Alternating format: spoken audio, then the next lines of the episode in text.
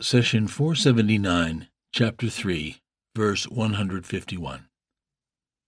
سنلقي في قلوب الذين كفروا الرعب بما أشركوا بالله ما لم ينزل به سلطانا ومأواهم النار وبئس مثوى الظالمين We shall throw terror into the hearts of the faithless because they attribute partners to God, although He has sent no authority for this. Their shelter will be the fire. How miserable is the home of the wrongdoers. Chapter 3, verse 151.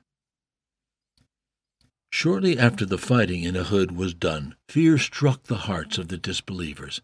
Some came to Abu Sufyan and said, Muhammad is coming back after you with an army from Medina, and with him are fresh fighters who were not hurt in the battle. Despite being in a superior military condition, Allah struck fear in Abu Sufyan's heart, so he gathered his men and fled to Mecca. In the Quran, the verb throw, translated from the Arabic nulki, is usually reserved for tangible, material things. Here are a few examples. God says in verse 150 of chapter 7 And when Moses returned to his people angry and indignant, he said, Evil has been your conduct in my absence. Would you hasten on the mandate of your Lord? He threw down the tablets and seized his brother by the head.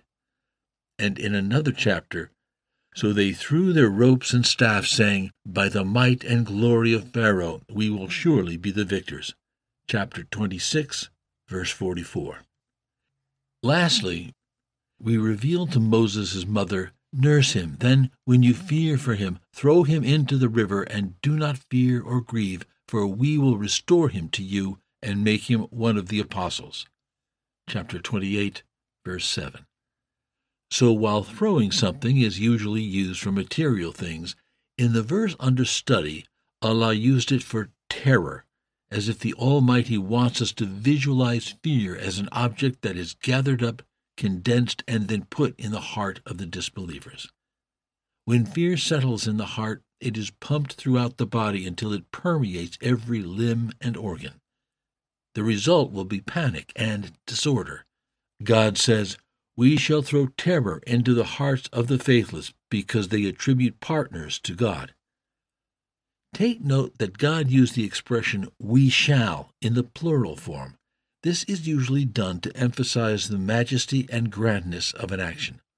For example, God says, Indeed, it is we, we who send down the reminder in parts, and it is indeed we who are its guardians. Chapter 15, verse 9. The revelation and preservation of the Quran is an immense act. Thus, God describes it with the plural we. The Quran was sent down with power, wisdom, knowledge, insight, vision, and ultimate care.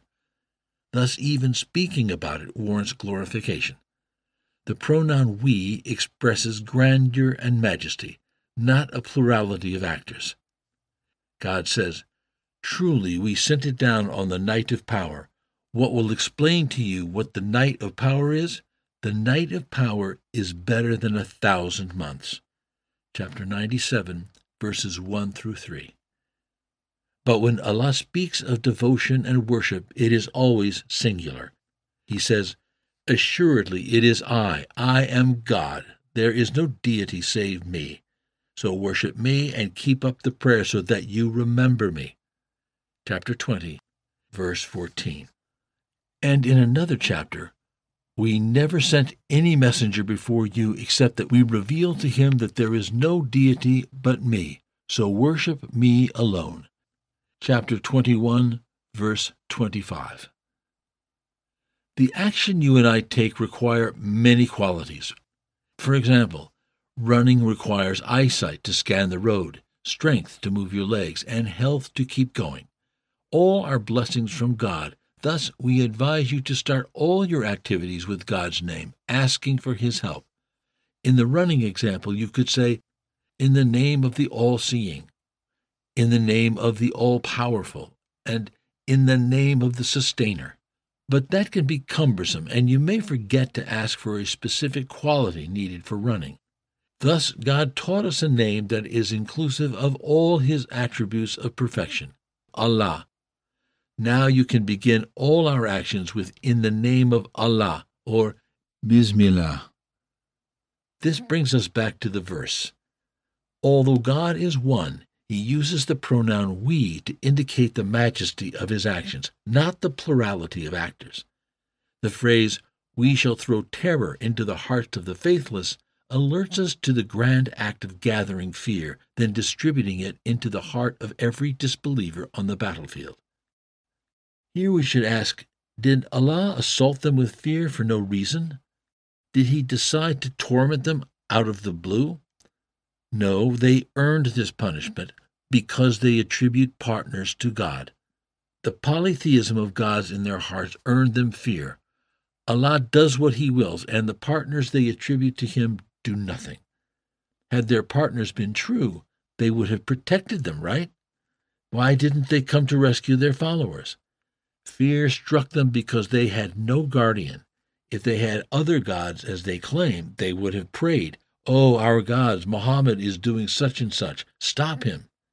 But they associated with Allah those which do not harm nor benefit them.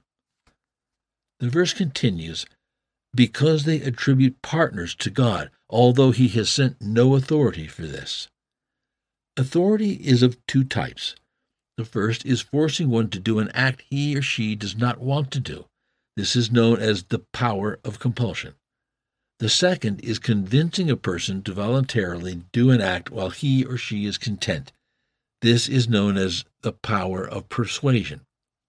The believers always have the authority because the heavens back them. At times, they have the authority of compulsion because God aids them to victory over their enemies.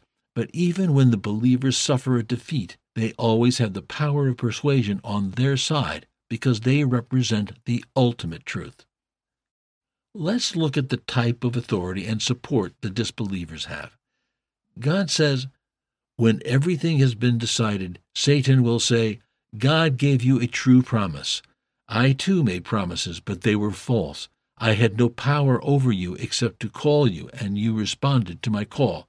So do not blame me, blame yourselves. I cannot help you, nor can you help me. I reject the way you associated me with God before. A bitter torment awaits such wrongdoers. Chapter 14, verse 22.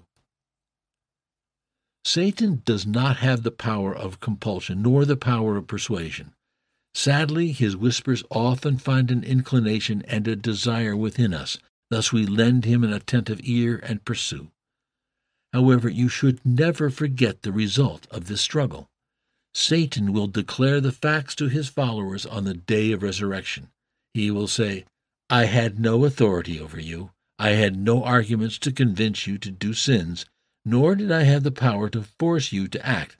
But you were flirting with sin, and all I had to do was to give you a little nudge. The verse ends with, Their shelter will be the fire. How miserable is the home of the wrongdoers. A shelter is a place to which you run at times of trouble as if the disbeliever will instinctively recognize the place they belong. Therefore, we understand from God's word how miserable is the home of the wrongdoers, that there is no escape.